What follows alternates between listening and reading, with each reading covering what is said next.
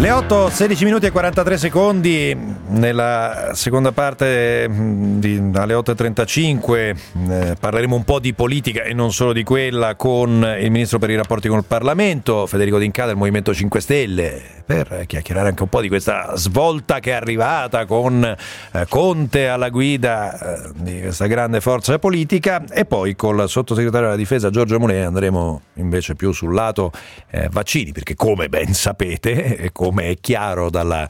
Eh, divisa che indossa l'uomo che guida le operazioni di vaccinazione, è molto è in mano esattamente a quel ministero. 349 238 6666 per i vostri WhatsApp audio, eh, per i vostri WhatsApp scritti, 800 24 0024 se vorrete intervenire in diretta, i nostri canali social Facebook, Twitter e Instagram 24 mattino, più facile di così eh, non si riesce. In questo venerdì santo 2 aprile alle appunto 8, 17 minuti e 45 secondi secondi eh, do il buongiorno al nostro Paolo Mieri. Caro Paolo, eccoci Eccomi, qua. come stai? Bene, bene, tutto, tutto, a po- tutto, a posto. Sono molto preoccupato. Eh. Abbiamo scoperto, caro Paolo, che ci sono delle spie russe in Italia. Non scherzare, eh, perché eh, questo Walter Biot eh, sembra veramente uno 07, 007 di proporzioni enormi. I PM lo definiscono scaltro e pericoloso eh, e sottolineano il suo spessore criminale, tutte tra virgolette. Eh. Di Maio, come sai, ieri ne abbiamo già parlato, ha detto che è un atto ostile di estrema gravità. Eh, il ministro Guerini esulta, rilascia interviste esultanti e poi ci stanno la moglie, il figlio una, una vicenda strana, eh, perché lui guadagnava eh, 3.000 euro al mese a quello che si legge e gli davano 5.000 euro una volta al mese i russi e viveva con 3.000 euro al mese con quattro figli, quattro cani, il suo fortino, per carità non è una villa da boss del narcotraffico, però il suo villino vicino a Promezia con attorno l'erba mimetica, lo aveva scelto sei anni fa a Campo Iemini, si chiama così, a 15 minuti da Pomezia, è, è un'intervista di Romina Marceca al figlio, e lì viveva quattro cani pastori tedeschi, Junio, Roma, Leon, Nemo, io mi interesso molto ai dettagli, certo, certo. perché, beh, insomma, dai, con 3.000 euro al mese eh, cioè, facevo una, una vita insomma, si poteva anche notare. No? Sì, sì. Allora io penso che quando, visto che lo tenevano da mesi e mesi sott'occhio, se uno è pagato 3.000 euro al mese, non lo metti a contatto e, e vive leggermente al di sopra dei propri, propri mezzi, leggermente, e non lo metti a contatto con grandi segreti, ma erano grandi segreti eh, secondo i giudici, sì, 181 foto di documenti classificati, 9 documenti riservatissimi e 47 documenti NATO secret. Ora, il foglio in un pezzettino molto accurato, sì. credo che sia di Daniele Reineri, dice la classificazione fa osservare questo, la classificazione dei documenti può essere riservato, riservatissimo, segreto, segretissimo, in ordine ascendente di segretezza, quindi al massimo Biot aveva nove documenti del secondo livello su quattro, sì. insomma, per carità è sempre roba che fa tremare la Nato. E dice anche i 47 documenti NATO secret, di nuovo nella Nato i file hanno due livelli di segretezza quelli più segreti sono Cosmic, tutti gli altri sono NATO Secret, anche i semplici sì. documenti, quelli con cui comunica la segretaria che quel giorno non rientri, insomma adesso sì. questo l'ho detto. Quindi potrebbe, potrebbe aver, aver ceduto qualche patacca ai russi Biot.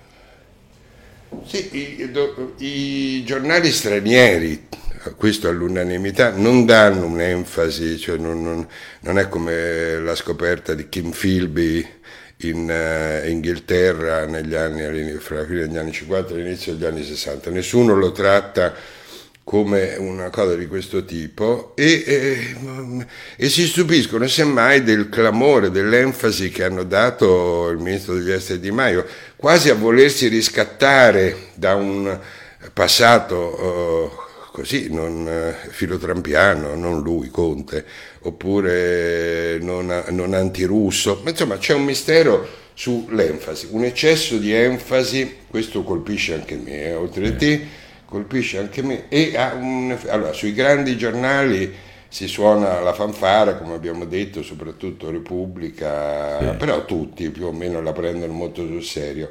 Ma se tu leggi tra le righe dei commentatori queste cose e eh, si vedono le co- queste obiezioni sì. che io facevo e soprattutto se eh, leggi i giornali minori, quelli un po' più così, più sciolti, eh, lì accade addirittura l'incredibile che due nemici storici come Marco Travaglio e il generale Mori si trovano d'accordo oggi nel valutare questa cosa.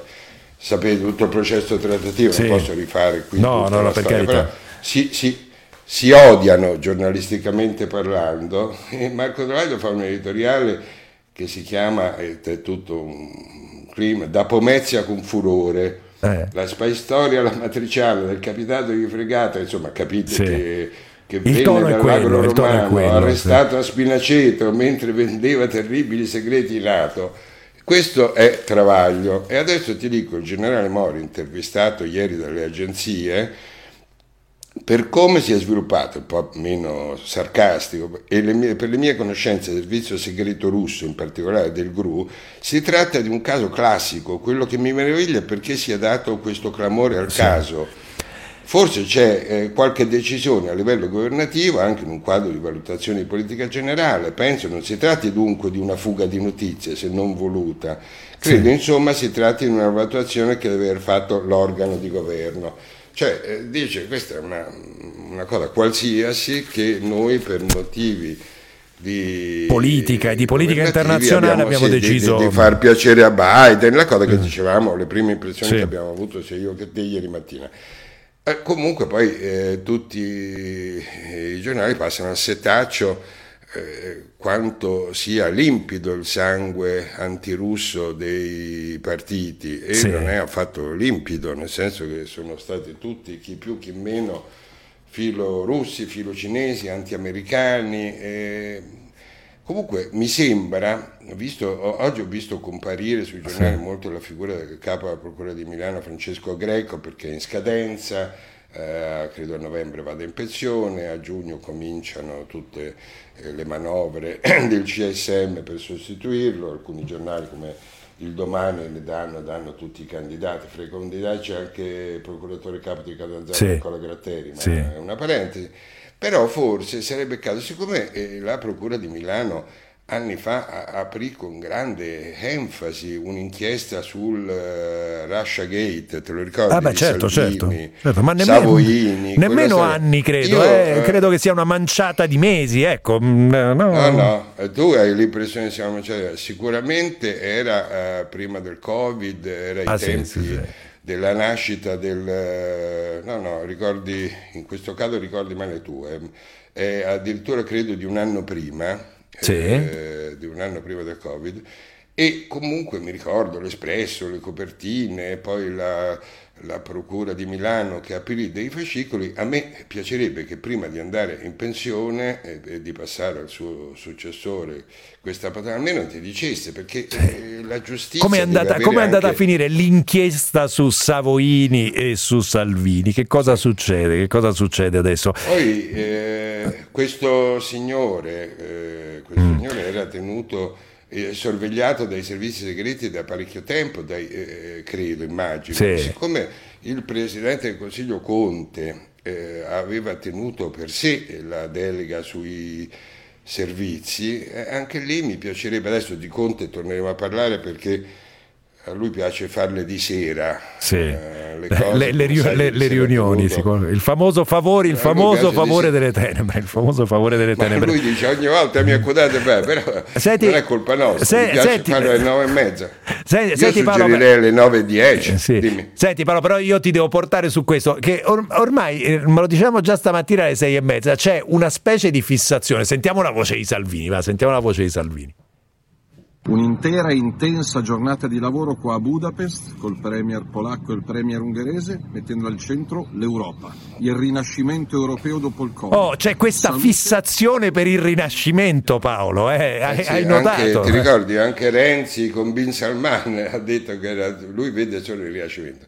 Secondo me sia Renzi sia Salvini e molti di loro sono grandi studiosi di Jacob eh, Burkhardt, di Eugenio Garen, hanno studiato negli ultimi mesi, avendo poco da fare, perché erano uno all'opposizione esplicita, Salvini, l'altro all'opposizione interna, hanno passato sui libri e quindi vogliono parlare solo di rinascimento e quindi hanno questa fissa che annunciano, vedono il rinascimento dappertutto, uno lo vede in Arabia Saudita, uno lo vede in Europa e lo trovo così bizzarro, simpatico. Sì, Ma Conte, ti stavo dicendo, ha, pro- eh, ha, fatto questa riunione di notte e ha proposto, e ha proposto i giornali, non so, insomma in realtà niente, non, non, sì. non, ha parlato dei due mandati, ma ha proposto che lui non farà un restyling, ha detto cosa non farà. Sì. E assisteva anche, assistevano tutti i 5 Stelle, era, in, eh, era per, come si chiama? Un'assemblea del Movimento 5 Stelle. Sì, sì, sì, era un'assemblea ma fatta con, oddio, mi è sfuggito il termine, con cui facevano le riunioni. Sì, sì virtuale, in, virtuale, sì, sì, sì, in video, in video. Certo. No. no, si chiama in un modo... Vabbè, vabbè, vabbè dai, su, dai. Ci verrà, ci verrà. E, e, mi colpisce appunto, non farò restare sempre, dice, farò per il bene dell'umanità. La notizia sarebbe, cioè quando si giudicano le affermazioni, bisognerebbe capire cosa sarebbe se annunciassero il contrario. Ecco, se sì. Conte avesse detto farò un semplice restare, quella che a Roma chiamate una romanella, cioè sì. quando passi un po' di vernice sul uh, muro che si è scossato e invece lui annuncia che non farà sì, non farà un restauro, l'ha fatta bene che non farà un restauro. Senti, c'è una cosa che non ho capito. Allora, eh, ieri, vabbè, mm, mettiamola così, comunque è un grande, no, una grande forza politica che prova a rinnovarsi, però ieri mi ha incuriosito di Conte questa frase qua, della quale non, proprio non l'ho capita Paolo. Eh. Vogliamo un modello di economia ecosociale di mercato, nella consapevolezza che la funzione dei pubblici poteri non può limitarsi solo a impedire la concentrazione dei poteri economici, ma deve garantire anche la protezione dell'ambiente e tutelare le libere scelte consapevoli dei consumatori o consumautori. Cosa? Vuol dire che si mette in sintonia con quel Ministero della Transizione Ecologica, cioè loro hanno I pensato, consumatori. Questo, uh, uh, sì, questa cosa che hanno pensato che prendere delle parole eh, di questa vaghezza così fa nuova identità evidentemente che, che richiama una tecnologia, la democrazia digitale è frutto di una tecnologia che non è neutra. Anch'io ieri sera sì, non eh, dormivo eh, all'ora in cui è finita la cosa però poi oggi sono andato a leggere, sì, insomma, delle cose, però a me mi ha colpito che non è un'operazione di restyling né di marketing. Vedi. Poi eh, ovviamente è intervenuta anche Virginia Raggi e, eh, e lì si sta creando, eh, insomma, dicendo cose importanti. Nel PD eh, nel frattempo niente, ieri hanno discusso del fatto che essendo il primo aprile Mm, Enrico Letta ha fatto un gioco, ha detto che lui chiamerà Schwarzenegger. Sì, ho visto, ho visto. Un fotomontaggio che eh, e, e, Marcucci lo ha rimproverato. Di questo e Marcucci informano i giornali, informa la stampa che sta affondando una subcorrente renziana, Oddio più mio. renziana della corrente degli accredenziali. Ascolta Paolo, io però ti voglio portare, perdonami, su un'altra cosa. C'è una vicenda che noi abbiamo seguito molto a lungo ed è la vicenda del cardinale Becciu. Ora, ieri è successa una cosa che mi ha colpito, ho visto anche le foto in giro. Il Papa è andato a celebrare messa a casa del cardinale Becciu, fatto fuori dopo la ben nota vicenda che molte volte abbiamo raccontato. Come la leggi?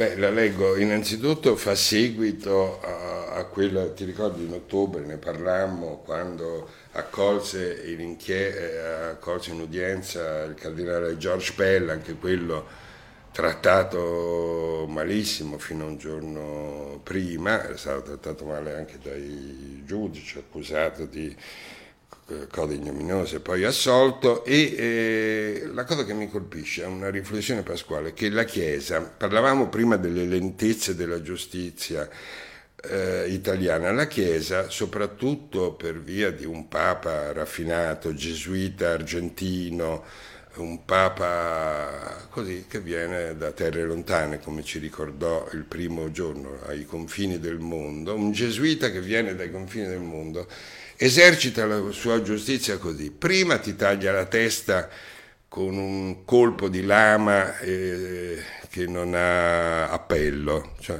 tu sei sì. l'uomo più potente della Chiesa dopo di lui, zan, una tagliata di testa, ti lasciano alcune settimane a macerare. continuare a vivere. No, no, no, no, poi ti lasciano un lungo tempo a macerare, sì. in cui tu eh, soffri, piangi, eh, insomma, senti che la vita è finita, non riesci a capire perché, non ti capaciti vieni confortato da pochissimi amici che ti difendono pubblicamente e molti che ti testimoniano il loro affetto per via privata, poi un giorno all'improvviso, ieri è accaduto così, anche questo l'ho letto con attenzione, il Papa gli ha telefonato e dice ma noi non eravamo abituati che la vigilia di Pasqua mangiavamo insieme, facevamo... Sì. celebravamo messa insieme, e il Becciu senza parole ha detto certo, santità, eh?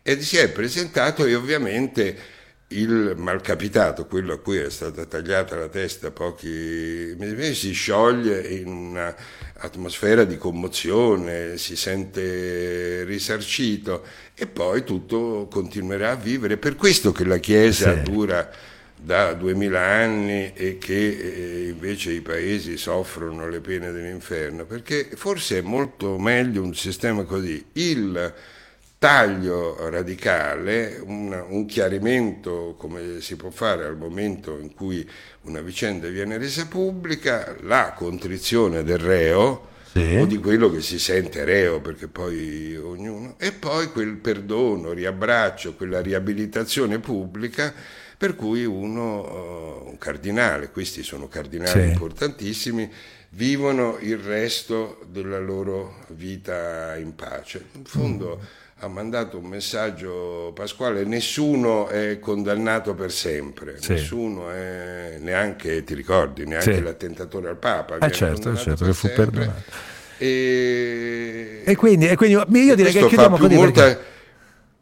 fa molta più paura ai cardinali che tramano, fa molta più paura questo sistema dello Schwarzenegger eh, evocato da, da, Letta, cioè, da Letta o, eh, o, o, della giustizia, a, o della giustizia o della giustizia o beh, per esempio il raffronto esatto, o per esempio il raffronto della giustizia italiana. Eh, caro Paolo io direi che chiudiamo con questo bellissimo messaggio pasquale. Ci auguriamo buona Pasqua e ci risentiamo martedì no? buona Pasqua anche a te. Grazie buona giornata ciao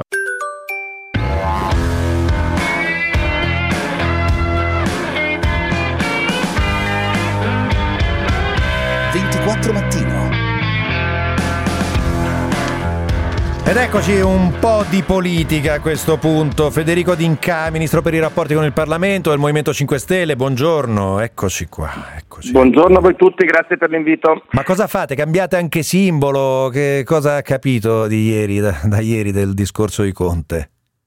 Beh, ho capito che è stato un giorno importante, abbiamo fatto anche diretta streaming così tutti quanti hanno potuto ascoltare il, l'intervento che ha fatto Giuseppe Conte che si presenta eh, finalmente come eh, leader del Movimento 5 Stelle, un Movimento 5 Stelle che si vuole eh, rinnovare, vuole avere un nuovo rilancio, una maturità eh, che ci permette di affrontare le sfide del futuro con eh, Giuseppe Conte che è stata una grande guida per il nostro Paese in un momento di grandissima crisi e che oggi vuole aiutare il Movimento 5 Stelle a fare un passo in avanti ancora una volta.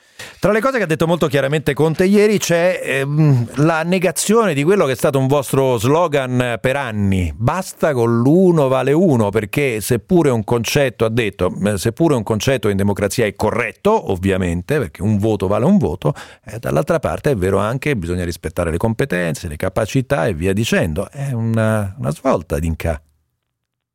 Ma questo è una cosa che avevo capito nel corso del tempo e anche forse il significato iniziale è stato un po' frainteso, uno vale uno ma uno non vale l'altro, nel senso che vi sono competenze reciproche che vanno valorizzate nel corso del tempo e l'abbiamo fatto portando tante persone della società civile all'interno del uh, Parlamento e poi non solo, anche eh, dando indicazioni per nuovi ministri che avessero delle competenze per la transizione ecologica ed energetica del nostro paese. E poi chiaramente eh, anche le stelle allora si ampliano, posso dire così, sarà una costellazione di stelle che vanno per tutti i principi cardini che abbiamo votato, che abbiamo visto eh, negli ultimi eh, otto anni in Parlamento, negli ultimi dieci anni di vita del Movimento 5 Stelle, in cui si mette eh, la persona al centro, il cittadino, l'essere umano, eh, la sua valorizzazione, la sua crescita. Eh, è questo che deve fare il Movimento 5 Stelle, guardando chiaramente alla sostenibilità ambientale, all'ecologia, alla transizione energetica. Sono i grandi valori su cui vogliamo lavorare da qui ai prossimi mesi. Quindi aggiungete stelle al simbolo?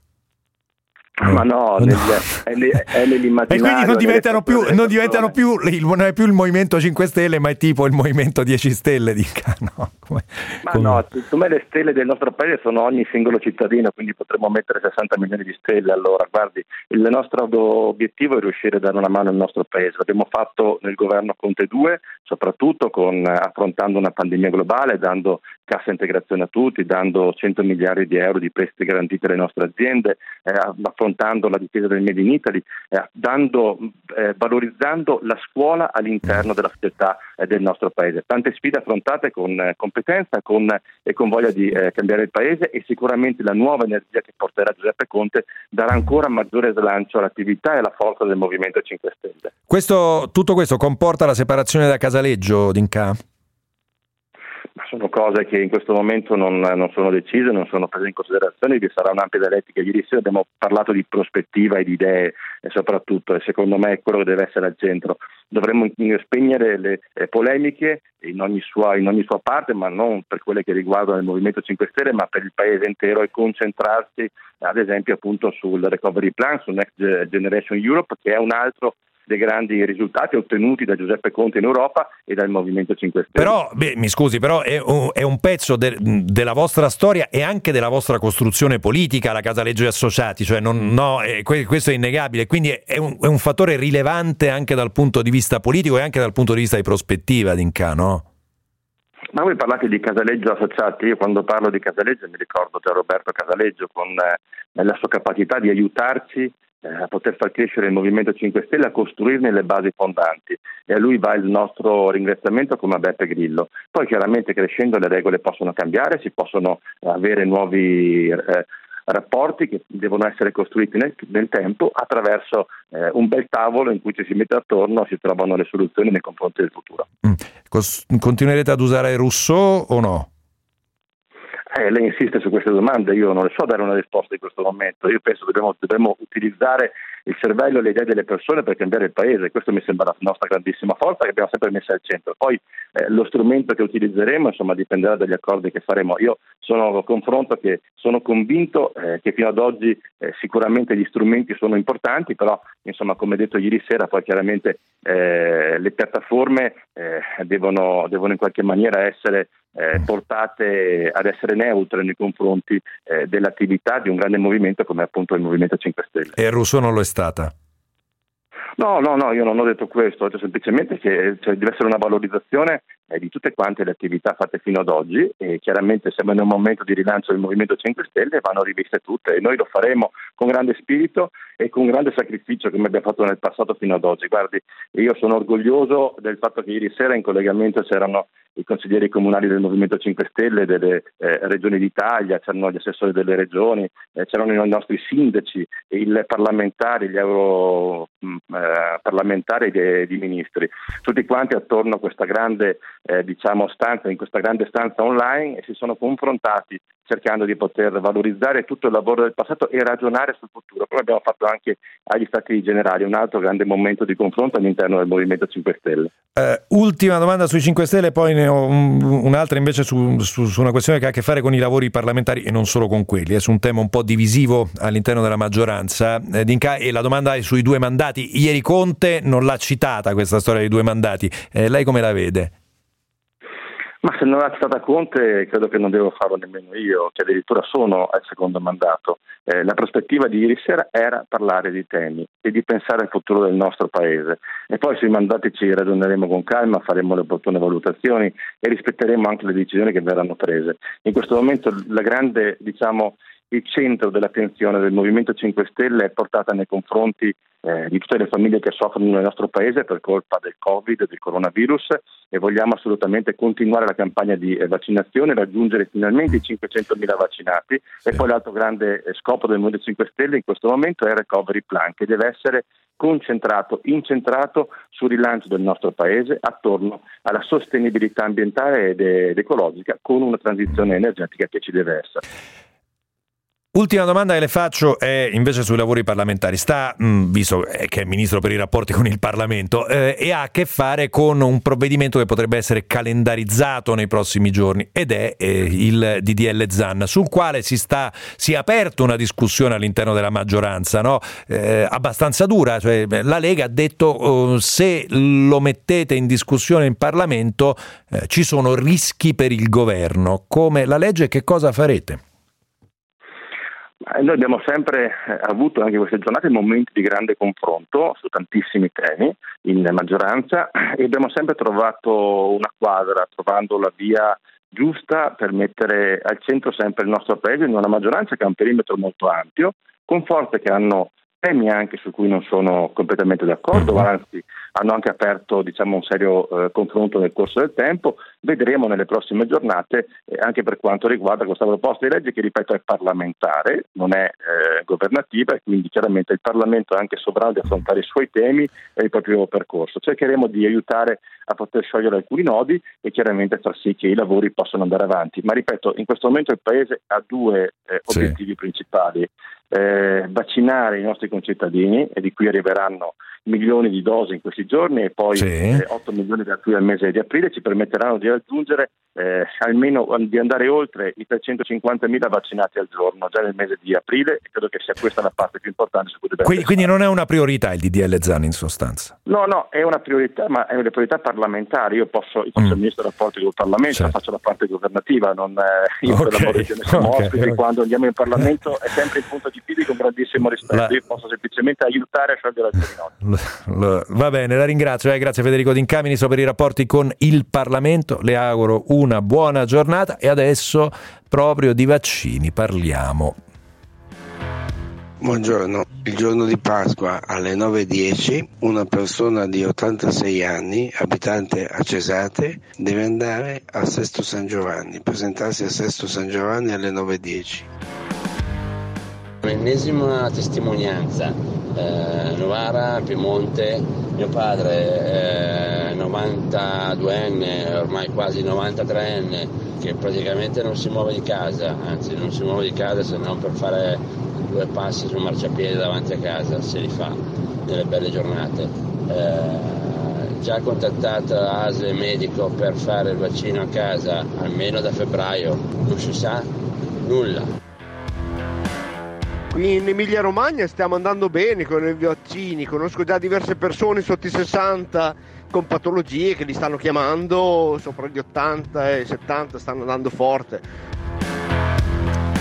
Regione che vai, regione che vai, situazione vaccinale che trovi e le vostre testimonianze sono là a dircelo le vostre testimonianze, ma anche il racconto al territorio e in certi casi degli stessi presidenti di regione che si rendono conto dei ritardi quando questi ci sono. Caro Giorgio Mulè, sottosegretario della Difesa, buongiorno e benvenuto. Buongiorno, buongiorno, a tutti gli ascoltatori. E con lei parliamo prevalentemente di vaccini. Eh, la, la, difesa, i militari sono ampiamente coinvolti ovviamente in questa vicenda, lo dicevamo prima, del resto il, no, eh, porta, porta, una divisa eh, l'uomo che ha la gestione della cosa, il generale figliuolo, ehm, e che sta facendo effettivamente un giro tra tutte le regioni per provare no, ad assestare le cose e a rendere, mi sembra di capire, tutto più omogeneo. Eh, come sta andando? Mule?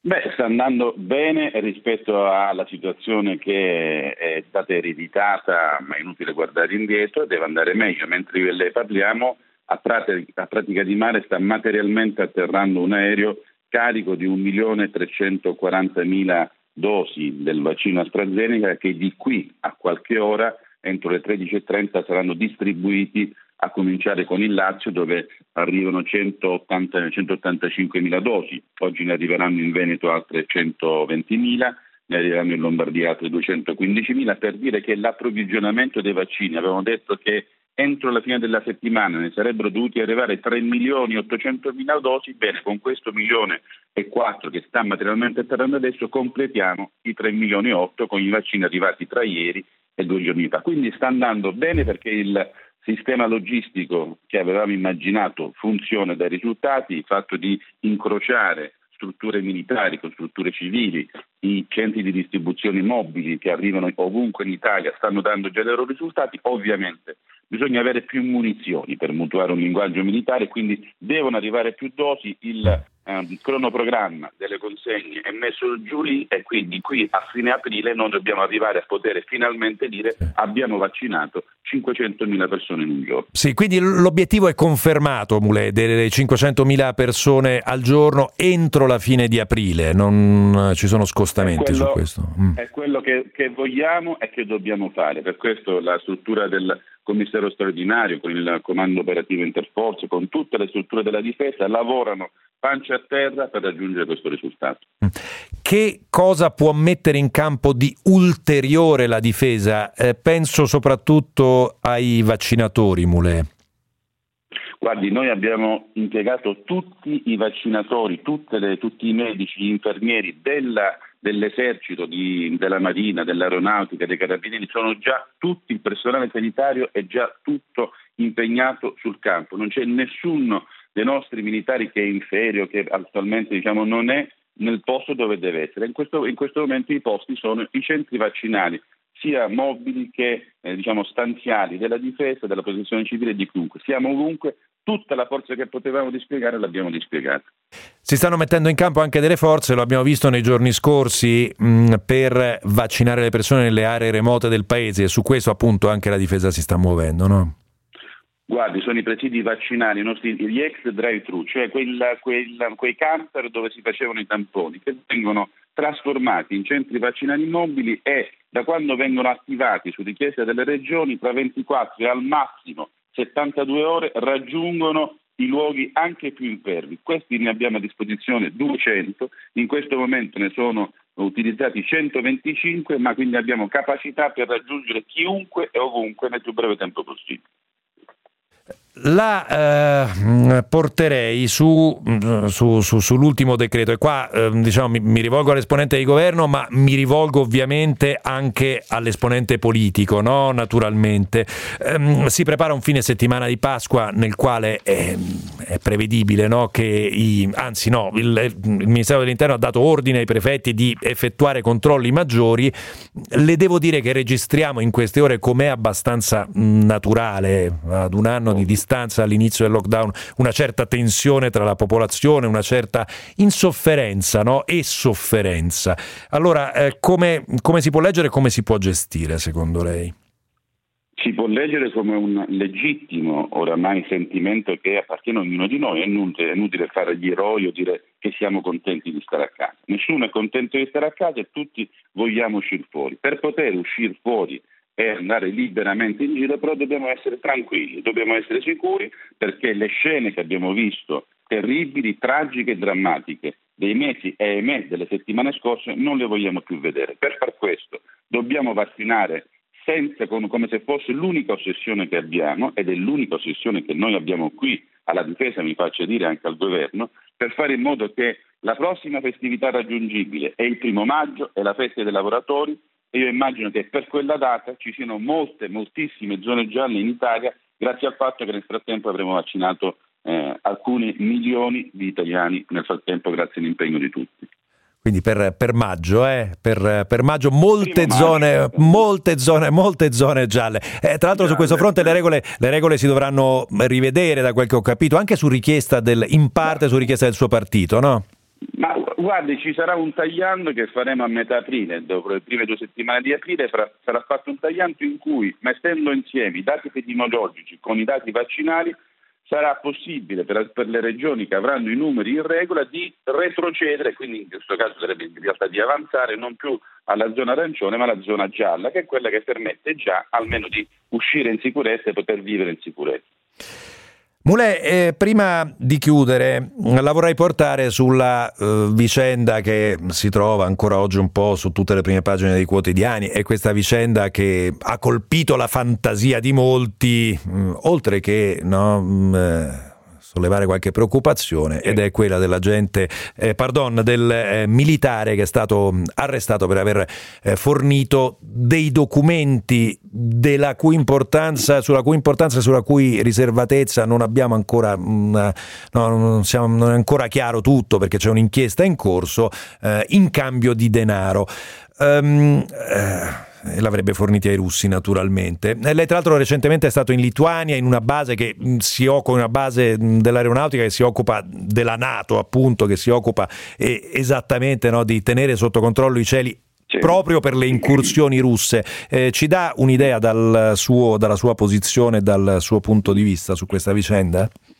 Guardi, nel periodo in cui il linguaggio della medicina è entrato nel lessico di ogni giorno, a me piace dire che gli italiani devono essere sicuri che il Paese ha gli anticorpi giusti per fronteggiare qualsiasi minaccia o atto ostile. Guardi, l'operazione condotta dall'intelligence dal, dal Rosso dei Carabinieri dimostra come il sistema di controllo sia capace di reagire, mi dire, con prontezza e col massimo rigore, perché nello stesso momento in cui veniva arrestato l'ufficiale, eh, i lituani, i nostri Eurofighter a Cholet dell'unità militare, intercettavano due velivoli della Federazione russa che avevano violato lo spazio aereo e lo fanno con tempi di reazione così rapidi da fare dell'Italia un esempio non solo a livello europeo ma anche rispetto alla Nato. Allora abbiamo la guardia alta e continuiamo ad averla alta. Dal punto di vista politico, la storia ha già indicato all'Italia qual è la posizione, che è quella convintamente europeista e atlantista e questo nonostante innegabili sbandamenti che abbiamo vissuto durante le stagioni